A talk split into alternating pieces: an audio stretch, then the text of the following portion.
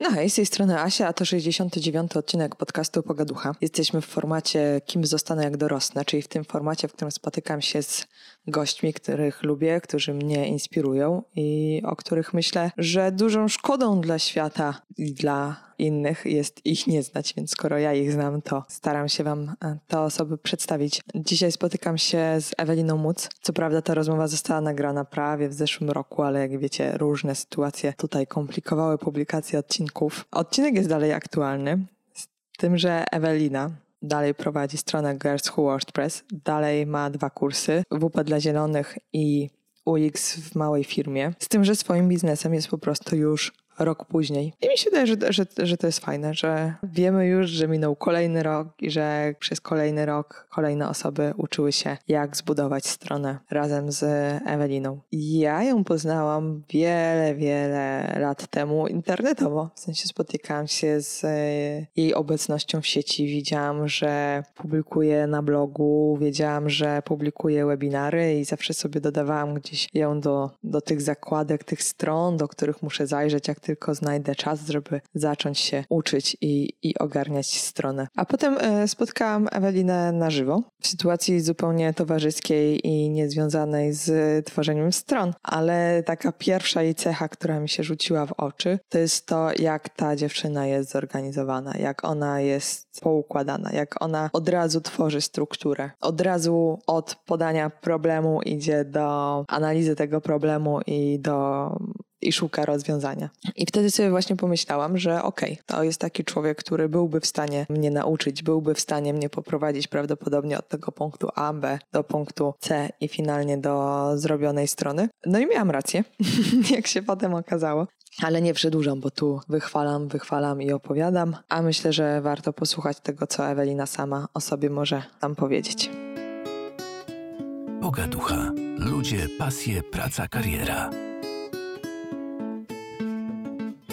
Ewelina, zajmujesz się różnymi rzeczami, ale teraz ja nie jestem pewna. Ty zaczęłaś od tego robienia Girls Who WordPress? Zaczęłam od robienia stron dla innych. Mhm. Potem odkryłam, że bardzo lubię ten etap uczenia, jak stronę obsługiwać. Zaczęłam też równolegle, rozwijałam swoją firmę, weszłam w tę społeczność kobiet, które rozwijają firmę i zobaczyłam, ile dziewczyn zatrzymuje się na etapie robienia strony. I spontanicznie założyłam Girls Who WordPress, mhm. grupę na Facebooku. Bardzo dużo pytań się powtarzało i stwierdziłam, ja nie będę ciągle odpowiadać na to same pytanie. I założyłam blog mhm. Girls Who WordPress. Więc można powiedzieć tak, od tego się zaczęło od takiej pomocy pisania artykułów edukacyjnych dla bardzo, bardzo początkujących dziewczyn. Mhm.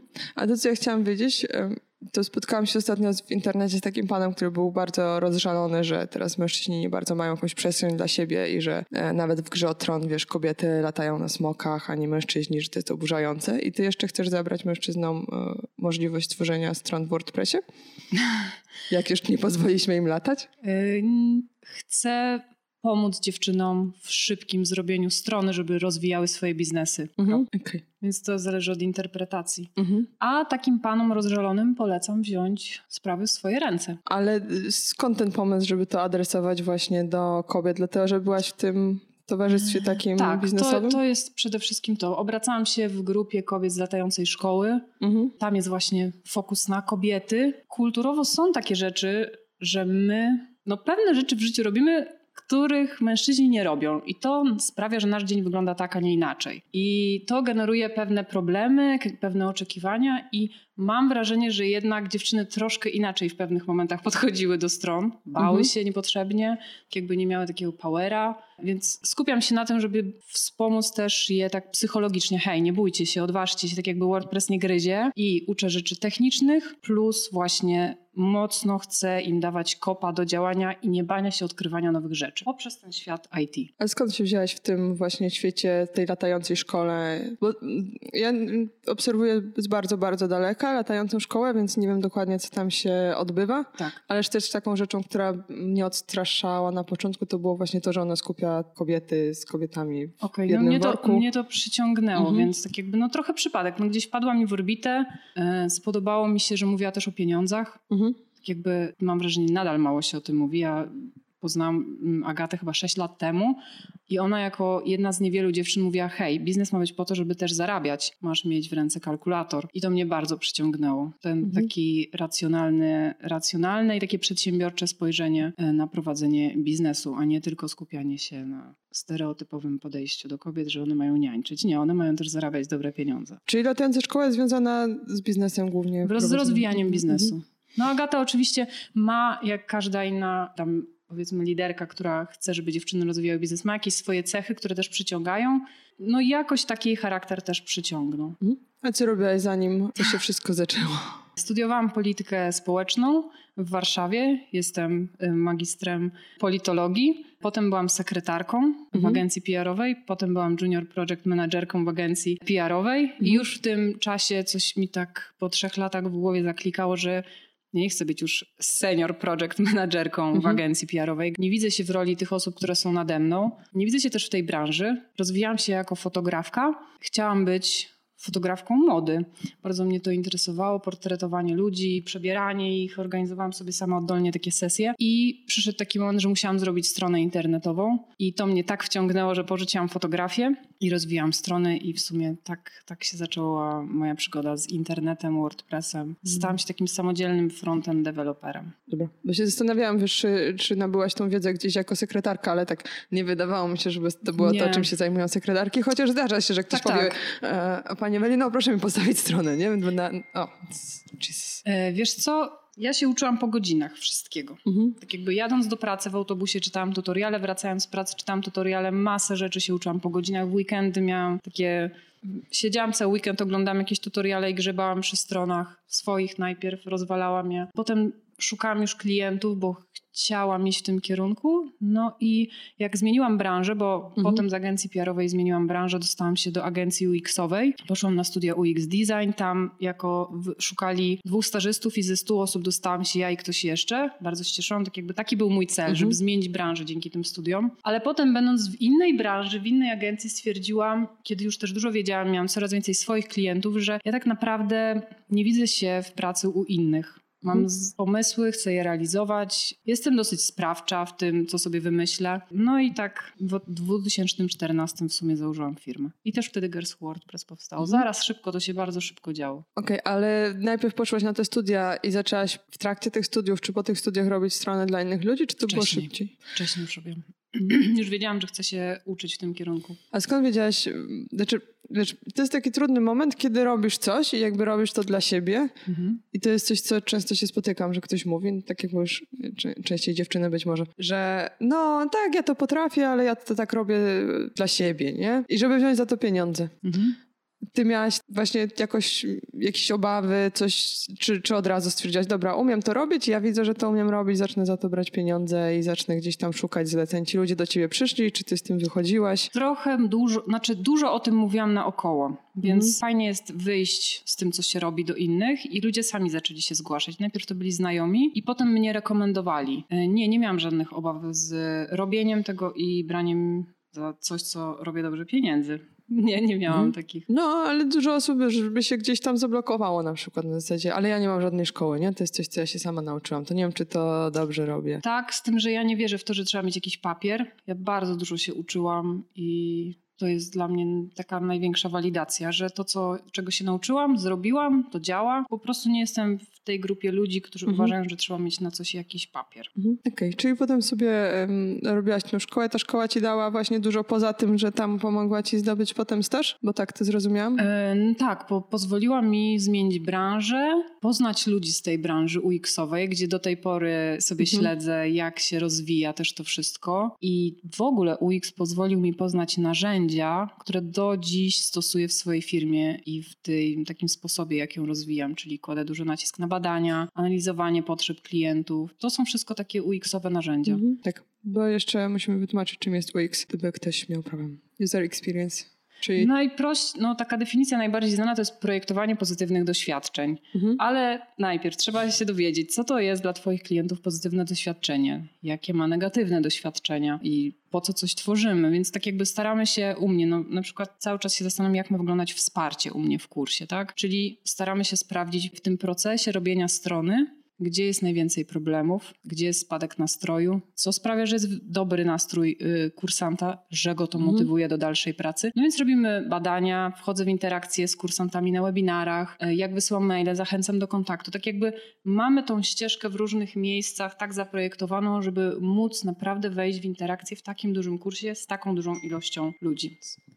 Bardzo, ale ja nie jestem Asia jest bardzo popularną osobą i wszyscy do niej piszą. Tak, najpierw moje dziecko, żeby odblokować jej dostęp do gry. Teraz mój mąż o tym, że śmieszny pies, a wcześniej pracownik, że mu odzwoniła, bo to pilne, ale nie wydaje mi się, że to było tak pilne, że, że miała przestać nagrywanie. Postaram się powycinać część pików. Tymczasem, to są dwie różne rzeczy, tak? Robienie strony, jakby grzebanie sobie tam w WordPressie mhm. i jej zrobienie. Albo nie w WordPressie, no bo to tak jakby... Okay. No mówię w WordPressie, bo ty się na, na tym skupiasz. No ale zrobienie strony i możemy wejść na stronę i z dużym bólem czegoś szukać, a możemy wejść na stronę i nie wiedzieć, kiedy mamy zakupy w koszyku, za nie zapłaciliśmy, jeszcze ktoś nas mhm. teraz głaszcze w nagrodę za to, że, mm -hmm. że to wszystko się wydarzyło. Ty już mówisz, że w twoim kursie, ale jeszcze nie jesteśmy w tym momencie, w którym jesteśmy w twoim kursie, bo jesteśmy wtedy, kiedy ty wiesz, że nie chcesz pracować z kimś. U kogoś. U kogoś, tak w, w tym sensie.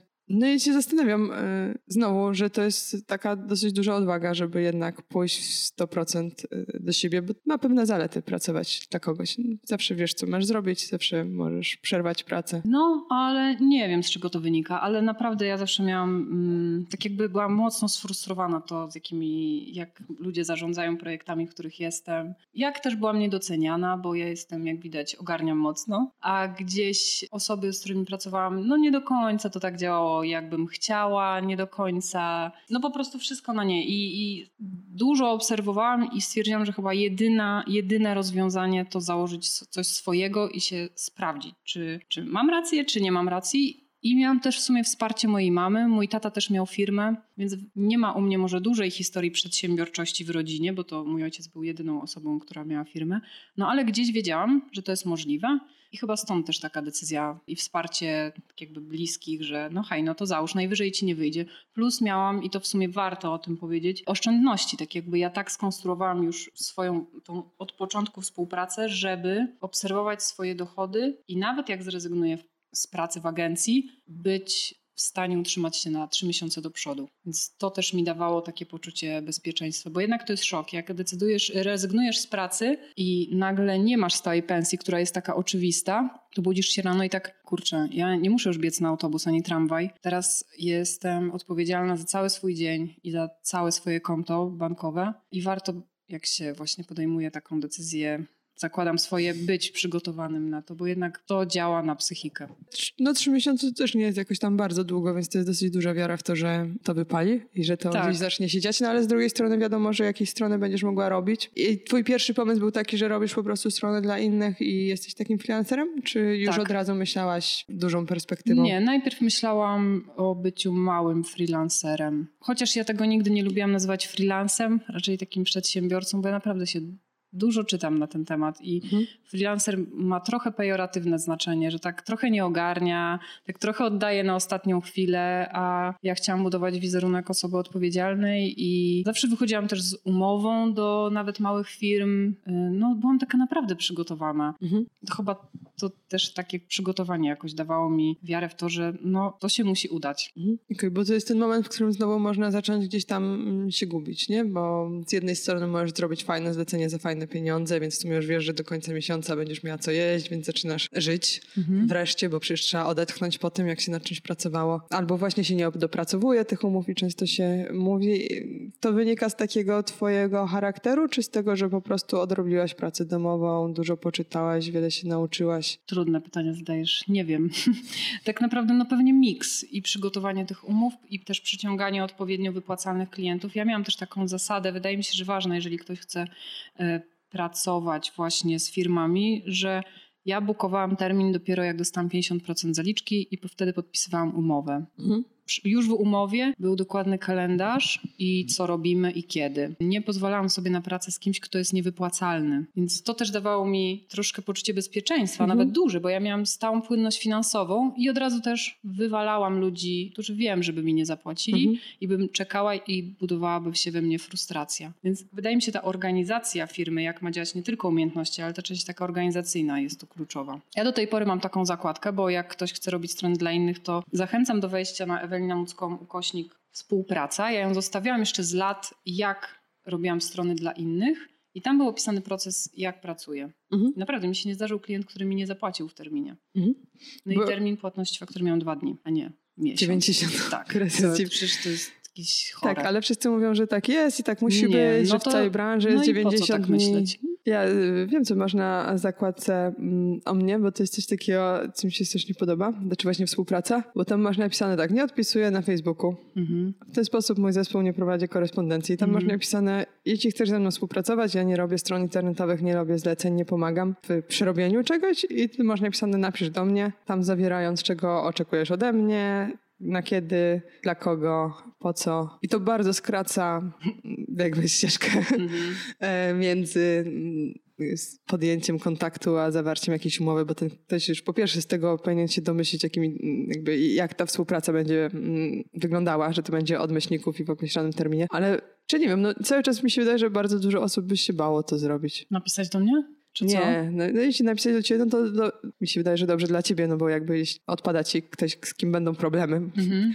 Ale napisać tak na stronie współpracy, wiesz, czego wymagasz, że nie odpisujesz. Mhm. Mm. Nie bałaś się tego? Że wiesz, bo że na stronie internetowej musimy wyglądać, by, być e, labradorami interakcji społecznych, odpisywać każdemu, Właśnie pisać, że... nauczyła mnie tego w pracy w agencji, mhm. że tak sobie ta agencja na dużo pozwalała, Mhm. I to nie było, to nie dawało nic dobrego. Mhm. Więc to dużo wyniosłam z pracy u innych, jak nie robić. No i też no nie marnujmy czasu. po co macie mi pisać jakieś głupoty? Bo kiedyś przyjąłem strategię, nie będę odpisywać na takie bezsensowne zapytania, albo no takie, które widzę, że ktoś jest już na dzień dobry nieprzygotowany. Mhm. No to to nie wróży nic dobrego. Jakby no marnujemy czas. No więc w pewnym momencie powstały właśnie takie wersje mhm. zakładek. No i też nie chcę, żeby ktoś e, marnował czas mojego zespołu. Ich czas też jest bardzo ważny. A kiedy zaczęłaś rozbudowywać ten swój zespół i to przestałaś być ty? Bardzo szybko w sumie, bo mhm. z Magdę e, zaczęłam szukać pierwszej osoby pracy po pół roku posiadania kursu online. Jeszcze na, mhm. robiąc stron dla innych, robiłam 100% sama. E, miałam księgową tylko oddzielną i to już było bardzo dużo roboty tylko robienie stron, ale kiedy pojawił się kurs i pojawiło się bardzo dużo klientów, no to już wiedziałam, że tutaj też potrzebuję pomocy takiej logistycznej. Mhm. No nawet na maile, hej, zgubiłam hasło, no ktoś jest potrzebny do, do, do pomocy i wiele innych rzeczy. No kurs jest duży, y, ludzie chcą, żeby też ich trochę czasem ponawigować, pomóc im. No i przez długi czas to mam ja i Magda,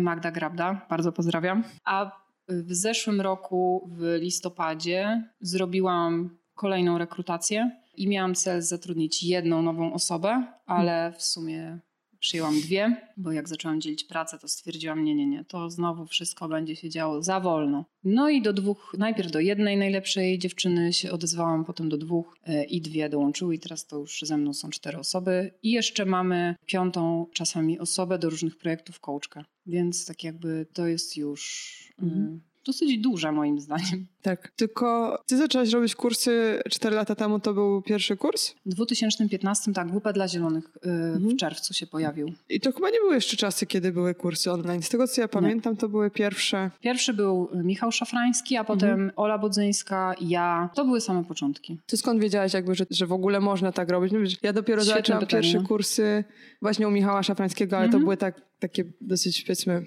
nie chcę powiedzieć byle jakie, ale powiem byle jakie. Nie mówię pod względem merytorycznym, tylko tego, jak to wszystko się odbywało. Pierwsze kursy, ja miałam pierwszy kurs Oli Budzyńskiej, to to też nie było e, Mistrzostwo Świata, jeśli chodzi o wykonanie, ale tam już się zaczęło coś dziać, już ja zobaczyłam, że kurczę, wreszcie coś dla mnie, dla człowieka udupionego w domu z dzieckiem, nie? Że, że ja mogę się uczyć mhm. zawsze i ja nie muszę nigdzie iść i zobowiązywać się, że o konkretnych godzinach będę mhm. w konkretnej sali, w, w konkretnym budynku. Ale zanim przyszło mi w ogóle do głowy, że można zrobić własny kurs, to jeszcze, jeszcze mi nie przyszło, więc jeszcze czas przede mną. A ty to wystartowałaś z tym, od razu usiadłaś do pracy? To było jeszcze y, inna ścieżka. Najpierw robiłam warsztaty mhm. o WordPressie i to były jednodniowe warsztaty, maksymalnie 10 osób. Moim celem było zrobić stronę z mhm. uczestnikami, dlatego było ich mało, żebym miała czas dla każdego. Był program, były PDFy, było bardzo dużo rzeczy, które mają też nam pomóc szybciej to zrobić, plus materiały do doczytania w domu, ale ja po tym warsztacie e, wychodziłam i stwierdzałam, ta osoba nie jest samodzielna. Ona mhm. wychodzi z rozgrzebaną stroną. Jasne, postawiliśmy WordPressa, więc to serwer wie dużo rzeczy, ale gdzie w ogóle do samodzielności? I czułam taki niedosyt i tak szukałam takiego, no jak ja mogę kogoś usamodzielnić? To jest mój, to jest mój główny cel. Mhm. Znaczy mamy w kursie dwa cele. Zrobi ktoś stronę i jest samodzielny. Teraz sobie pomału szkicujemy jakiś tam trzeci cel, tak? I będziemy zmieniać w kursie w różnych miejscach rzeczy, żeby dołączyć jeszcze trzeci cel. I stwierdziłam, że ja muszę mieć jakiś, nie chcę PDF-ów, bo wydaje mi się, że są niewystarczające w wielu mhm. miejscach. Nie wstydzę się mówić do ani kamery, ani do mikrofonu. E, nie lubię pisać też, więc będę nagrywać tutoriale. Mhm. I tak w sumie powstało mi w głowie, no to kurde, kurs online. Mhm. Tak jakby z potrzeby. Wymyśliłam, że to jest to. Okej, okay, na bazie no tego, że widziałaś tam robiłam. kilka, robiłaś. Mhm. Usiadłaś, siedziałaś i robiłaś. No, fajnie jakby to tak, tak wyglądało. że wsiadłam i robiłam. To jak to wyglądało? Dobrze jest dać sobie deadline. No, wyglądało dużo, dużo mazania po kartkach, jaka powinna być ścieżka. Mhm. Jako, że jest to temat no, wielu, wielu wątków, no to rozpisywałam, układałam, jaka kolejność, jaka lekcja tu, jaka wiedza tu, jak długie, jak krótkie mają być filmy. W międzyczasie też uczyłam się na jakiej platformie, bo wtedy jeszcze byliśmy tutaj w Polsce mocno ograniczeni, mhm. a moment, żeby wszystko było z płatnością skonfigurowane i zautomatyzowane jak najbardziej, no sprawiało, że ja testowałam masę różnych systemów, ale większość odpadała na elemencie, ale nikt mi w Polsce Polsce nie zapłaci y, PayPolem albo bardzo mało ludzi mhm. Y, i muszę szukać innego systemu. No więc bardzo dużo kreślenia, pisania później scenariuszy tych lekcji i nagrywanie. Na początku jeszcze robiłam strony dla innych. Mhm. I pamiętam, że zaczęłam w grudniu 2014, czyli pół roku już mam firmę. W grudniu zaczęłam robić kurs, opublikowałam go dopiero w czerwcu, 15 czerwca. Mhm. Tak mi się to wbiło w pałę, bo po prostu taki stres, jak wtedy przeżyłam, że do tej pory pamiętam. I w kwietniu stwierdziłam, że ja nie, ja po prostu ja rezygnuję ze wszystkich klientów indywidualnych w tym momencie. Mhm. Ja, ja, nie mam, ja nie mogę robić tego i tego, bo ja tego nigdy nie zrobię. Już, ja już informuję ludzi, że w czerwcu ruszamy. Dobrze jest informować wcześniej, zbierać listę osób zainteresowanych, tak jakby już robić taki baz, żeby szybko móc monetyzować mhm. i mieć naprawdę z kim pracować. I w kwietniu wycięłam, wszystko pokończyłam, indywidualne projekty i później to już pracowałam dzień w dzień. I najpierw tak pracowałam po 4, po 6 godzin, a im bliżej czerwca to tak po 10, po 12. No i jak ruszał kurs, to miałam 0 złotych na koncie. Naprawdę. Mm. Byłam już wyzerowana z jakiegokolwiek uśmiechu, radości. Nienawidziłam już tego kursu e, i z pieniędzy. Mhm. Ale nie przerażało cię tak e, bardzo, bardzo to, że sprzedajesz, czy tam informujesz o kursie, który dopiero robisz i że jak to będzie wyglądało wizerunkowo, jak ty tego nie dowieziesz? Nie, no bo ja no właśnie no wiedziałam, że dowiozę, tylko kosztem Aha. trochę zdrowia tak naprawdę. Kosztem zdrowia. Mhm. I wystartowałaś z tym kursem. I co się robi z tymi ludźmi? Bo, znaczy, nie Pierwsza interesuje... osoba w mhm. poniedziałek ruszyła sprzedaż i w czwartek dostałam pierwszą stronę z kursu. I byłam w szoku. Wow. No i tak kurde. Teraz wiem, że to na pewno działa, co wymyśliłam. Po prostu wiem, że to działa. I ta dziewczyna napisała, no już zrobiłam stronę. I tak, nie będę to przeklinać, ale naprawdę pamiętam ten moment, jak siedzę na kanapie, szósta rano i tak po prostu what? Ręce miałam na przemian zimne, ciepłe i spocone. Y, bo to była i radość, bo pierwszy raz wiedziałam, że to działa i to jest taka walidacja, że tak, to działa, to, to, to, jest, to jest to, to już okej, okay, jedziemy dalej. Mhm. I, I to jest takie, jakby wtedy już miałaś pewność, że by było warto się wyzerować z radości, uśmiechu i to wszystkiego. To znaczy ja też dużo zarobiłam. No, no ale jakby to nie... Jest istotne, ale tak, ja chciałam oddać te pieniądze. Byłam taka wystraszona, jak wszyscy mi kupili, że Boże, no to teraz będzie dopiero ciekawie, czy oni w ogóle to zrobią. Wiesz, bo ja nie testowałam tego produktu wcześniej. Aha. Znaczy ja robiłam warsztaty, uczyłam na Gerschu WordPress, no ale jednak nie przekazywałam tak aż zbiorowo mhm. tej wiedzy. Nie, nie wysyłałaś tego do 10 osób, nie. żeby sprawdziły. Polecam to zrobić, żeby nie, nie, nie, nie, przeżyć takiego stresu mhm. jednak. No, moje pytanie jest takie, jak bardzo ty się angażujesz podczas tego kursu w ludzi, w relacje, bo my się spotkałyśmy pierwszy raz. Być gdzieś widziałam w internetach regularnie, że się pojawiasz, ale się widziałyśmy pierwszy W zeszłym roku w lipcu. Tak. I to było spotkanie, bo ty się przeprowadziłaś do Gdyni i ty zrobiłaś coś takiego, na co ja bym się nigdy też nie odważyła. To jest napisane w internecie, ja przeprowadziłam się do nowego miejsca, a kto tu jest w okolicy, mm -hmm. to wbijajcie, y, napijemy się kawy czy czegoś mm -hmm. tam. I przyszło dużo dziewczyn z różnych bardzo miejsc -hmm. i jak widzę w internecie też y, reakcje dziewczyn, to one cię bardzo lubią. Mhm. I moje pytanie jest, co zrobić, żeby ludzie cię lubili? No ja najwięcej czasu i mój zespół poświęcamy na współpracę z naszym obecnym klientem. Mhm. Więc no, ta relacja buduje się stopniowo. Ludzie też słuchają mnie mhm. w kursie. Więc oni y, tak jakby, mam wrażenie, no część się ze mną jakoś tam, no, no, no lubią mnie, po prostu mnie mhm. y, po, polubili, z jakiegoś powodu kupili. Ale to jest dużo Nie czasu? Nie wciskam kitu mhm. też, o, na przykład to jest ważne. Mhm. Jasne właśnie reguły stawiam, tak jak w tej zakładce kontakt, nie, piszemy wprost, to robimy w kursie, tego nie, więc wydaje mi się, że też y, ten margines rozczarowania jest mniejszy, czyli tak jakby jesteśmy bardziej szczerzy w tej komunikacji. No mówię, my jako zespół, tak? Mhm. Ale to jest dla ciebie motywujące, bo na przykład to jest jedna z takich rzeczy, które mnie bardzo motywują. Ludzie, mhm. którzy piszą do mnie maile, wiesz, i jakby to mnie bardzo nakręca, że dostaję maila, a dzięki twojemu podcastowi tam się zainspirowałem i tak, moje życie jest dużo. lepsze, nie? Mhm. I to jest zawsze bardzo fajne i wtedy sobie myślę, dobra, to jednak zepnę dubsko i będę tam jechać z tym tematem. Nawet nie tak bardzo jak pieniądze, nie? Mhm, mhm. Dla mnie. I pytanie moje jest takie, po co to robisz? Znaczy, co, co jest takim na, największym twoim motywatorem? No, dobre pytanie.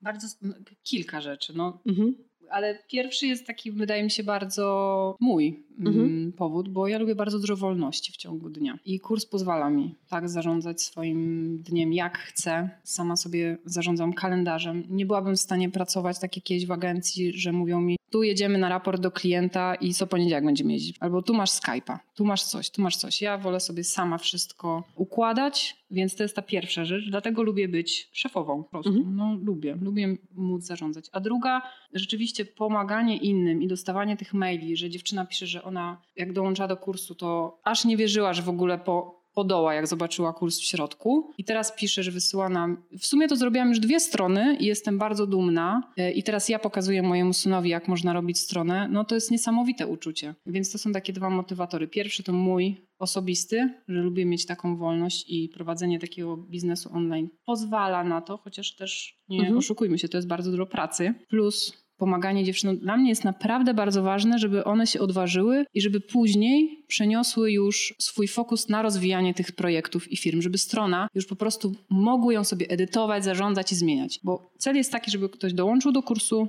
usamodzielnił się i żeby już mu nie była potrzebna. Ale spotkałaś się z jakimiś takimi nieprzyjemnymi rzeczami, e, że ktoś właśnie ci zarzuca, że nie wiem co, to co ty mówisz, że ty lubisz e, kierować i lubisz być szefową, to jest coś takiego, co jest też e, znowu niepopularne. Wiesz, że się rządzisz. Mhm. Wiesz, ja często słyszałam w życiu, że się rządzę na przykład dlatego, że nie wiem, byłam kierowniczką, to się mhm. rządzę. Mm-hmm. Znaczy, no, że mu wyznaczam, nie wiem, cokolwiek i, i, że tak nie można, albo że mam swoje zdanie nawet w jakimś tym, bo jesteśmy na równym poziomie, powinnam być ciszej trochę. Mhm. Spotykasz się z... No, już teraz nie, no, no teraz nie mam, no kto mi coś może zarzucić, że się Nie, rządzę. no ludzie w internecie, wiesz, bo na przykład dla mnie strach taki, to, czy, to zresztą ktoś mi powiedział to jest w podcaście, tak, zdaje rządzę się, lubię to. Więc... że jest problem e, ze sprzedawaniem swoich rzeczy. Chyba nawet Michał Jaskulski chyba w podcaście nawet mówił, że jakby nie sprzedawać swoich e, pomysłów mhm. i siebie nie sprzedawać. Bo ja na przykład umiem dużo rzeczy sprzedawać, mhm. mogę posprzedawać twój kurs, proszę bardzo, mhm. ale mam duży problem z promowaniem swoich rzeczy, bo jak ja mam napisać? No skupiłam się Bardzo na fajne... rozwiązaniu czyjegoś problemu Aha. i jeżeli chcesz szybciej zrobić to, to, to, przejść z punktu A do punktu B, to mhm. mój produkt ci na to pozwoli. Mhm. Tylko komunikujesz bardzo jasno, nie? Mam tak, kurs tak. i ten kurs jest dobry. Tak. I wrzucasz tam no, rekomendacje tak. jakby i tak Byłaś dalej, ale też kursu?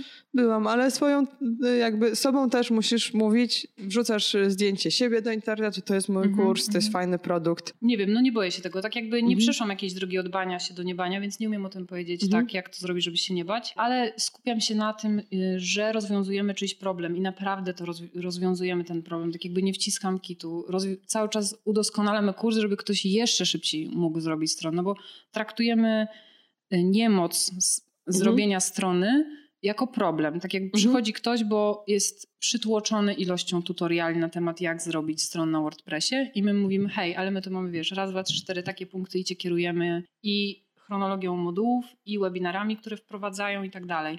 Więc jak myślę, że możesz się skupiać na tym, y, komu w czymś pomagasz i tak sprzedawać. Mhm, tak, ale to jest cały czas wiesz, taki dla mnie problematyczny, nie? że powiedzieć na przykład, nawet z podcastem, nie? Na, zasadzie takiej, no jak przyjdą, to będą, mhm. jak, no ale ja nie będę chodzić i ludziom mówić, że coś tam, no bo to jest dla mnie takie, z jednej strony no staram się to robić i jednak być poważnym człowiekiem, ale mam no, ale duże, zobacz, duże opory, gdzie... No... Ale masz poczucie humoru fajne i możesz mówić, chcesz się pośmiać, tak jak pośmiejemy się razem, albo coś takiego, to znaczy spędź, spędzisz dobrze czas. Mhm zobacz, czy to jest dla ciebie, wejdź na mój Instagram, moje Insta Stories, robisz regularnie i od razu można wyczuć, jaką jesteś osobą i jaki to jest rodzaj humoru. Mhm. I, I chodź tutaj regularnie, robię to i to, zobacz. Dobra. Okej, okay, ja jeszcze sobie myślę, że to, co jest fajnego, ja słuchałam twojego odcinka, który zresztą mówiłaś na temat książki, o której będę mówić w następnym odcinku, który już pewnie wszyscy mogli słyszeć, bo on będzie publikowany wcześniej. Susan, jakaś Quiet Peace. Mm -hmm, mm -hmm. Bardzo fajna książka, ją tak. wcześniej czytałam, a teraz jeszcze sobie posłuchałam, bo akurat Ciszej, proszę. Mhm. I na temat właśnie twojego takiego temperamentu, a wiele osób nam mówi zewsząd, głównie Gary Fajnerczak, ale ciężko go e, nie usłyszeć, bo on bardzo głośno mówi o tym, że trzeba być głośno i mm -hmm. i trzeba być wszędzie. No ty nie jesteś głośno, nie? nie? Nie wyskakujesz gdzieś tam, nie zaczynasz tańczyć i prawdopodobnie w internecie nigdy nie widziałam. E, a może to jest, wiesz... Tylko jak no, się zapłaci. Tylko w kursie. Nie, no to nie jest mój styl. Nie, nie, nie. To nie jest mój styl nie miałaś takich pokus, żeby właśnie jednak gdzieś tam iść w tą stronę, że może gdybyś trochę bardziej, nie wiem, właśnie pokrzyczała, czy włożyła więcej energii, bo każdy mówi, wiesz, musisz dać jak normalnie dajesz z siebie ileś tam, no tyle ile normalnie, tak jak jesteś na YouTubie, to musisz dać 150%, bo wiesz, Boże bo ten, święty, ten ekran to jest, to jest po prostu przepis na depresję.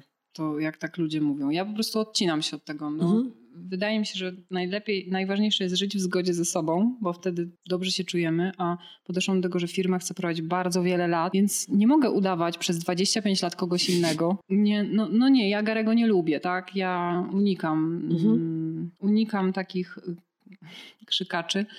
Raczej wsłuchuję się w siebie. Wolę się skupić na konkretnych informacjach, które mam do przekazania i też ludzie tak zaczęli mnie określać, że tutaj to będzie konkretnie. Mhm i mi się to bardzo spodobało, bo tak, ja się w tym czuję najlepiej. Bez e, krzyczenia. nie, nie, w, e, nie właśnie w tańczeniu, krzyczeniu. Jeżeli ktoś się w tym czuje dobrze, to super, mhm. ale to nie jest e, mój styl.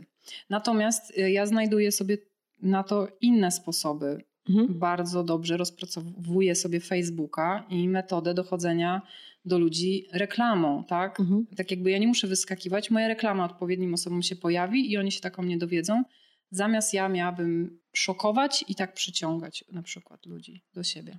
Mhm. No więc znalazłam sobie po prostu swoje wyjście z sytuacji. Mhm. Okej, okay, czyli możesz jakby starać się to zrobić organicznie i może faktycznie większe zasięgi masz, jeśli jest się kolorowym ptakiem i w ogóle. No, no, no. Ale możesz się zapłacić za zasięgi i zachować zdrowie psychiczne. Plus bardzo zależy nam jako zespołowi na tym, żeby klient, jak jest u nas, nasz kursant, kursantka, rekomendowali nas. To mhm. znaczy, żeby oni byli zadowoleni. Jakby mhm. badamy, co się dzieje z kursantem w trakcie, rozmawiamy z nimi i ludzie po prostu organicznie tak nas polecają. I wiele osób nam to pisze, wprost dalej polecam twój kurs i jak miałam ostatnią sprzedaż, to ja wrzuciłam info na Instagram i masę kursantek to e, wrzuciło na swoje Insta Stories, pisząc hej Eweliny, sprzedaż trwa tylko do tego i tego dnia, co było świetne, ja nikogo o to nie prosiłam. Mhm. Więc taką y, pracą długoterminową, ale równą też można zyskać bardzo dużo. Jeszcze jedna rzecz mnie zastanawiała, jak sobie słucham e, twojego podcastu, bo mówiłaś, że zaczęłaś opowiadać historię, więc ja akurat myłam wannę słuchając tej historii e, i, i mówisz o tym, że mm, pękł ci kręgosłup mhm. i że leżałaś, wtedy dużo czasu spędzałaś właśnie leżąc. Mhm. No i tam historia, nie będę jej przytaczać, bo ona nie, nie jest tutaj potrzebna. Grunt, że powiedziałaś potem, no i lekarz powiedział, że dobrze, że nie wstałam, bo gdybym wstała, to by mi ten kręgosłup się złamał do mhm, końca. Mm -hmm. Ale ja I w tym momencie, tak, ja zatrzymałam się w tym momencie, wiesz, wanny i myślę, jak nie wstała? Mm -hmm. to, to, czegoś nie zrozumiałam na temat, nie? Mm -hmm. Bo wydaje mi się, że jesteś takim człowiekiem, który jednak wstanie i mhm. pójdzie. No ale potem mówi, że, że nie, że jednak wstałaś i jednak sobie pospacerowałaś jeszcze trochę. Wytrzeszczyli oczy, no. O, ja jeszcze robiłam, jak ktoś zna jogę, to robiłam ko y, kota i y, krowę to takie. O, jest... Bo szok człowiek y, próbuje znaleźć ten, nie rozumie dlaczego ciało, bardzo ważne jest mhm. naprawdę wsłuchać się w ciało, to jest po prostu taka lekcja dla mnie. Ciało mi mówiło, że jest coś nie tak, a ja próbowałam na siłę ułożyć sobie kręgosłup. Mhm. To było tak skrajnie głupie, że mogłam sobie tym po prostu załatwić kręgosłup na amen. A druga rzecz, którą zaraz ciało dało mi znać, to zaczęło mnie usypiać. Mi się bardzo chciało spać. Mhm. Bardzo. Po prostu moja głowa stwierdziła, nie, ta laska robi takie głupoty, że musimy ją uśpić. Bo naprawdę, to ja tak teraz tłumaczę. No ale obdzwonkę zrobiłam po ludziach. Ci ludzie między sobą, Mhm. że Ewelina chyba źle, źle teraz ocenia rzeczywistość i zmusili mnie, żebym zadzwoniła na pogotowie. I jak zbadał mnie lekarz, to jeszcze w miarę jakoś siedziałam, ale już skulona. Ale jak już zjeżdżaliśmy do karetki w windzie, to ja już się skuliłam i ja już nie wiedziałam w ogóle, jaką pozycję mam przybrać. No a potem to już tam. I stąd zaczęłam się zastanawiać, wiedząc, że jednak chodzisz z, ze złamanym kręgosłupem, czy to jest tak, że żeby prowadzić firmę, żeby zatrudniać ludzi, żeby pchać te tematy, to trzeba być hardcorem troszeczkę. Czy, Może? Nie wiem. No, do, ja mam wrażenie, i to jeden z wniosków po tym złamaniu, że ja się o to prosiłam. mhm. Naprawdę, różnymi swoimi działaniami na maksa. Ja sobie to, ja sobie złamałam ten kręgosłup trochę na życzenie. Tak dokładnie to mi pękł piąty krąg. I to Mhm. bardzo szczęśliwie, bo jest daleko od rdzenia. Mhm. Piąty krąg piersiowy. Czy trzeba być hardcorem? Raczej trzeba pielęgnować umiejętność skupiania się Mhm. i myślenia długoterminowego. To są chyba te rzeczy. Bo jednak skupiałam się bardzo mocno i pół roku tworzyłam ten kurs. Starałam się nic innego nie robić. Więc nie wiem na ile to hardkorowe. Uczyć się jak się skupiać. Się No bardzo, i mieć kalkulator w rękach cały czas. Okej. bardzo się odcinasz od mediów społecznościowych, Mhm. poza tym, że robisz to zawodowo. Znaczy, no musisz, no to wtedy robisz to, co masz do zrobienia, Mhm, ale tak jak mhm. sobie Rozpraszam. e, tak rozmawiamy, to nie śledzisz na bieżąco podcasterskich plotek w ogóle. Nic nie wiesz nic, w tym temacie. Nic nie wiem. Jak ktoś mnie pytał, kogoś przeważnie nie znam. Tak. A trochę y, wydaje się tak, że jak coś zaczynam robić w internecie, to wiesz, ja muszę wiedzieć wszystko o wszystkich i muszę śledzić, kto co wypuścił, jakie kursy, kupić wszystkie kursy całej mojej konkurencji, je tam prześledzić, Nie. patrzeć, co nagrywają na Instastory i kończymy w momencie, kiedy oglądamy, jak jakaś laska, która zajmuje się tym, tym samym, robi jajecznicę, nie? Na Instastory. No tak to się kończy. Ja znam dużo, te, wiesz, to się nazywa research Mhm. i ja teraz będę obserwować konkurencyjną podcasterkę, która robi jajecznicę na Instastory. A może zleć to komuś. Żeby obserwowała za mnie? Tak, dlatego że to zależy, jak sobie radzisz z różnymi rzeczami. Ja Mhm. na przykład uważam, że na mnie tak jakby nie pomaga mi to obserwowanie Mhm. innych. Na koniec dnia mi to nie pomaga i ja proszę mój zespół, żeby śledził różne rzeczy. Wolę się No. skupić na czymś innym, no z różnych powodów, ale tak jakby strata czasu na koniec Mhm. dnia. Oczywiście research konkurencji jest ważny, żeby znaleźć swój taki Mhm. s- s- wyróżnik, ale żeby też wyczuć swoją granicę, kiedy robię coś dla siebie dobrego, a kiedy to już jest równia pochyła. I jeżeli ktoś umie robić research taki biznesowy i umie wypisać punkty czyjeś i się na tym trochę zna, to ja bym naprawdę pogadała z kimś. Tak jakby trochę zależy, Mhm. jak sobie z tym radzisz i czy to ci pomoże iść do przodu, czy cię zatrzyma. Nie, no, z moich doświadczeń wynika, że nikomu nie pomaga. Znaczy, nie, Najlepiej nie znam zbadać- kogoś takiego, wiesz, komu by tam zmotywowało, nie? Że zobaczył konkurencyjny Poza tym, kurs i coś co, tam i wiesz... po co w ogóle to robić? Tak jakby sens jest biznesu taki, że pomagasz wybranej przez ciebie grupie w jakimś problemie lub tam Mhm. dostarczasz im jakąś przyjemność. No więc to ich zbadaj. Mhm. To jest, wydaje mi się, kluczowe. Tak jakby, Nie, no pewnie, że tak. Znaczy, bo ja twoja konkurencja może nikogo nie badać, a coś robić. Mhm. I w ogóle wiesz, czy jej się to monetyzuje? czasami wiem, że nie, Mhm. tylko że ktoś udaje, że tak. No ja też tak wiem, że to tak czasami jest. Dlatego po prostu nie traćmy czasu, skupmy się na swoich klientach. I, ale jest też tak, że... y, tak, no więc znowu zobaczenie całości obrazu, Mhm. jeśli chce się przy tym upierać, ale jakby to... Ja teraz nie mówię o konkurencji, bo ja nie mam, jestem bezkonkurencyjna. Mhm. E, ale na przykład obserwuję sobie kogoś i to, co on mi mówi na stronie głównej, na landing page'u, to nie jest to, co e, jest faktem. I jak nawet sobie tu poda jakieś dane, tu dane, tu dane i ja sobie to przemnożę i przydzielę, to mi wychodzi, że to jest straszny bullshit, co tam Ale to jest, jest wiesz. super, co robisz, tak? Bo sobie już to Mm. sprawdzasz. To jest ważne. I pytam, wiesz, e, szowinistycznie, kim jest twój mąż, nie? A to jest, Wiem o co chodzi. ja bardzo często mówię tak, y, w podcaście wiele razy zaznaczam, że ja prowadzę moją firmę, bo ja mam bardzo dob- duży komfort wynikający z tego, że mój y, stary siedzi na etacie i co miesiąc ma pieniądze. I nie mówię o tym, że żyję z jego pieniędzy, tylko mówię o tym, że ja mam wolną głowę w biznesie, w inwestowaniu, bo ja się nie muszę bać, bo jak mi się coś spierdzieli, to ja powiem, stary, potrzebuję... robisz zakupy.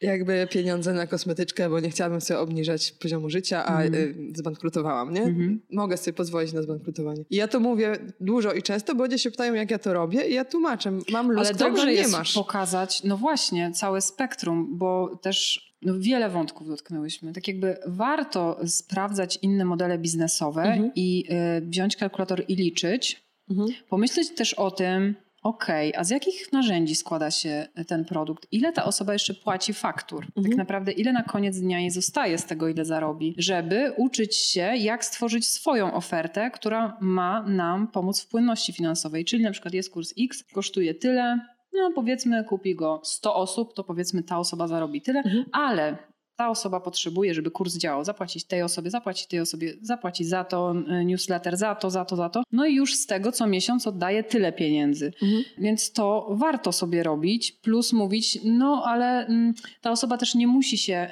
y, stresować, bo nie utrzymuje się tylko mhm. z tego. Więc odchodzi jej bardzo ważny aspekt stresu, a zarządzanie stresem i sobą w stresie y, jest naprawdę męczące.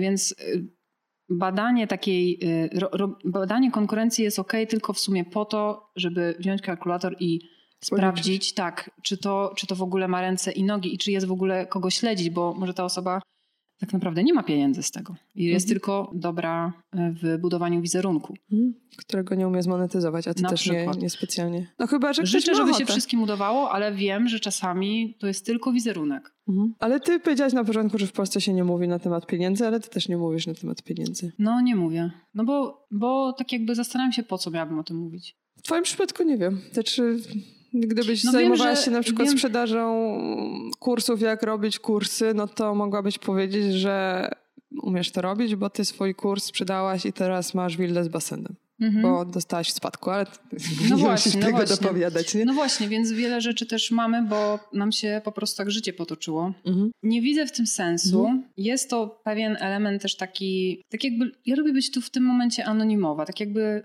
kurs jest dobry, skupmy mhm. się na moim produkcie, mi się żyje dobrze, zatrudniam trzy osoby, tak jakby mhm.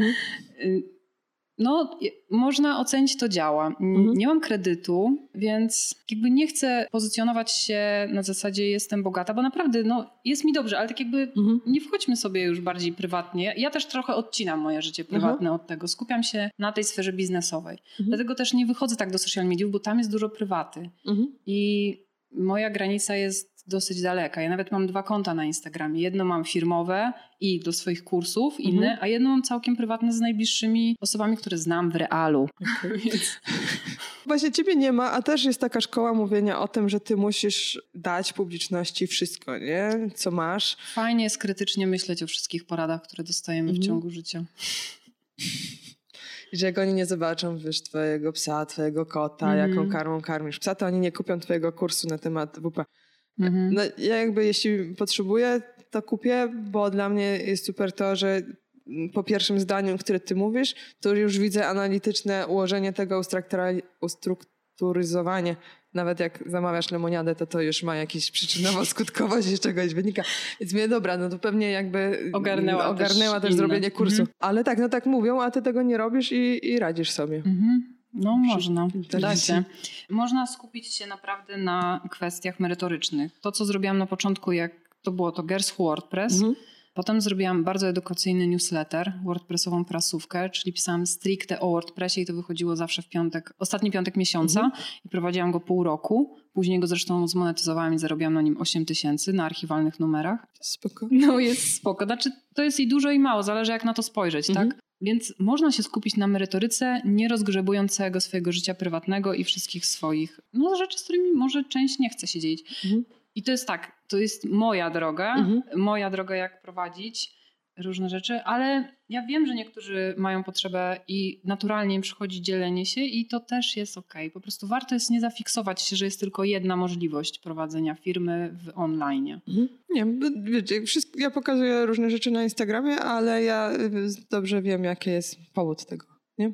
Czy mam jakiś powód, dla którego pokazuję to, a nie tamto i mam to bardzo dobrze przemyślane, więc i to nie, nie żeby sprzedać mój kurs, tylko mhm. po prostu jakieś y, życiowe cele osiągnąć, więc y, myślę, że, że tak, ale jakby fajnie zobaczyć czasem kogoś, kto nie, nie pokazał jeszcze wszystkiego na Instagramie. Mm, ty y, się sama promowałaś, rozpychałaś, czy czekałaś, aż ktoś cię znajdzie na tym początku, jak zaczęłaś właśnie robić te Girls Who WordPress, czy żeby gdzieś zacząć się pokazywać na jakimś konferencji, wyjeździe, zrobić szkolenie? Mm, to znaczy tak. Filtruję trochę, gdzie się pojawiam. Mhm. Jak zapraszam mnie Giggers Karoc, mówię tak.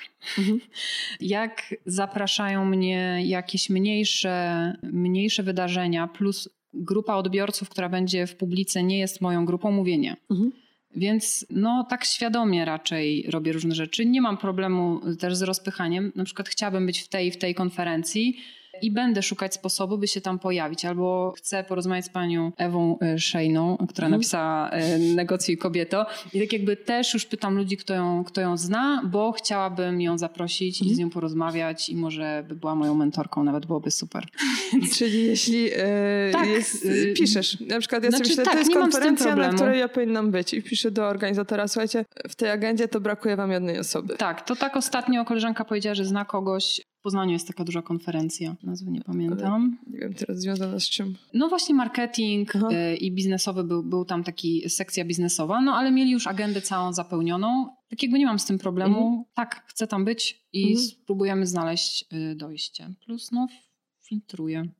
Jeszcze w kwestii takiej edukacyjnej, e, bo ty się uczyłaś sama i dla mnie jest e, szalenie interesujące, gdzie się tego wszystkiego uczyłaś i czy to jakby dużo wydawałaś na te jakieś zagraniczne kursy, szkolenia, inwestowałaś w to, czy jeździłaś, czy raczej bazowałaś na takich darmowych jakichś tam YouTubach i UX, no to mhm. studia kosztowały 8 tysięcy, mhm. więc to y, mama mi zapłaciła, a ja mamę spłacałam, mhm. więc tak, to była inwestycja. Tutoriale, y, żeby być front-end deweloperką, wszystkie darmowe. Mhm. Po prostu, jak widziałam jakiś problem, googlowałam i uczyłam się z angielskich tutoriali, mhm. bo jeszcze 6 lat temu to w Polsce nic nie było. Mhm. YouTube, świetne źródło informacji. No i Google.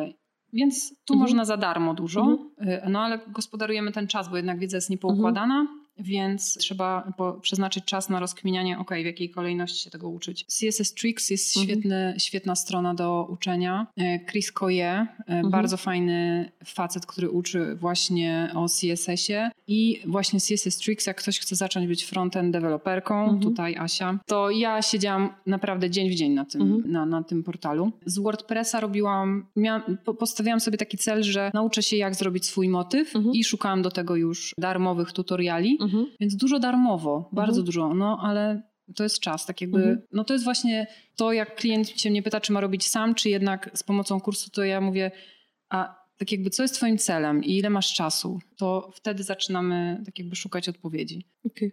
Ja na przykład często kupuję kurs, który strukturyzuje wiedzę, a potem od tych tematów tak. dalej sobie rozwijam, ale na początek sobie startujesz czymś płatnym, a te rzeczy płatne często kosztują na przykład 15 dolców, więc to też nie jest tak, że nie przeżyjesz. Ciekawa y, jeszcze historia na temat y, podręcznika do CSS-a, który mam jest taka, że autorkami są dwie kobiety, jeden mężczyzna i wydawnictwo Helion to wydało w Polsce mm-hmm. po polsku. No I tam jest HTML też i, i, jakieś takie podstawy. I cała książka jest napisana w rodzaju męskim. I ja no ludzie mnie muszę... pytają, dlaczego ja piszę w żeńskim. No, e, ale jak... nie, nie do mężczyzn. Ona jest napisana przez... My... Autorki Aha. są dwie kobiety i jeden facet. I na okładce się zaczyna kobieta, kobieta, facet. I na drugiej stronie no. jest kobieta grubszym, wy, wy, wy, mm-hmm. wytłuszczona, druga też jest wytłuszczona i facet jest niewytłuszczony. Ale książka jest przetłumaczona tak. Kiedy projektowałem mój pierwszy kurs? Nie widać tego, Kiedy ale przekręcam oczami. Moją pierwszą stronę, więc poczułam się w obowiązku żeby zapytać się Haliona, czy jakby z, z Haliosa, z, z, czego to wynika? Czy mhm. dlatego, że tłumacz Marcin mhm. tak to sobie przetłumaczył, czy jakby ja czegoś nie zrozumiałam? Tym że wiesz, są różne moduły i każdy z nich jest specjalistą w czymś innym, więc wydaje mi się bardzo dziwne, że ten facet trzeci w kolejce na okładce napisał całą książkę. No chyba, że reszta konsultowała merytorycznie. To... A, chciałabym się dowiedzieć, bo... No mnie ludzie pytają, że jak jest e, mhm. forma kobieca, to czy mężczyźni się pytają, czy mogą dołączyć? Mhm. Jakby, czy mamy rozumieć, że jak jest wszystko w wersji męskiej, to jestem wszędzie wykluczona? Bo to jest takie pytanie, które wrzucam właśnie, wrzucam i sami sobie odpowiedzmy. Mhm. No właśnie, po części. No więc ja chcę y, tak jakby wyjść, wyjść naprzeciw kobietom i je specjalnie je zaprosić. Hej, mhm. wejdźcie do tego. Ja was tu, tak, wy macie takie szczególne zaproszenie, bo chcę waszym biznesom jest mniej kobiet, które prowadzi biznes, mniej jeszcze, które mhm. robią samodzielnie stronę i ja chcę być osobą, która sprawia, że będzie was, was więcej i będziecie masowo, ma, będzie was masowo przybywać. Dobra.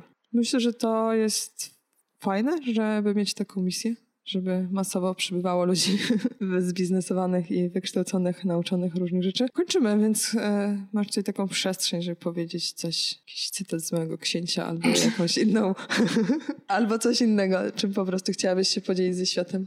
Nie, myślę, że to już jest wszystko. To? Tak, bardzo Dobra. Ci dziękuję za zaproszenie. Okej. Okay. To jeszcze zaproszę e, wszystkich, nawet mężczyzn, jeśli nie poczują się wykluczeni do Twojego podcastu, którego mam nadzieję już można posłuchać tej w iTunes, ale nie, no ja to muszę powiedzieć. Wszędzie. To, że ja zapraszam kobiety nie znaczy, że wykluczam mężczyzn. To wiesz, to tak ja tu będę jednak chciała to sprecyzować. Więc zapraszamy wszystkich e, do podcastu, gdzie no właśnie e, co tam się będzie działo, nie tylko WordPress, dookoła też biznesu będziesz nagrywać. Mój podcast w końcu mam nazwę, mhm. będzie się nazywał Jest O dobra. stronach biznesu. Bardzo dobra nazwa. Tak. O stronach, bo rozumiecie. No. Biznes, skuteczne strony, przedsiębiorczość. Takie tematy. Super. Ja się z wami słyszę za tydzień w przecinku przerywniku. Tymczasem e, do usłyszenia. To by było na tyle. Kolejny odcinek już za tydzień.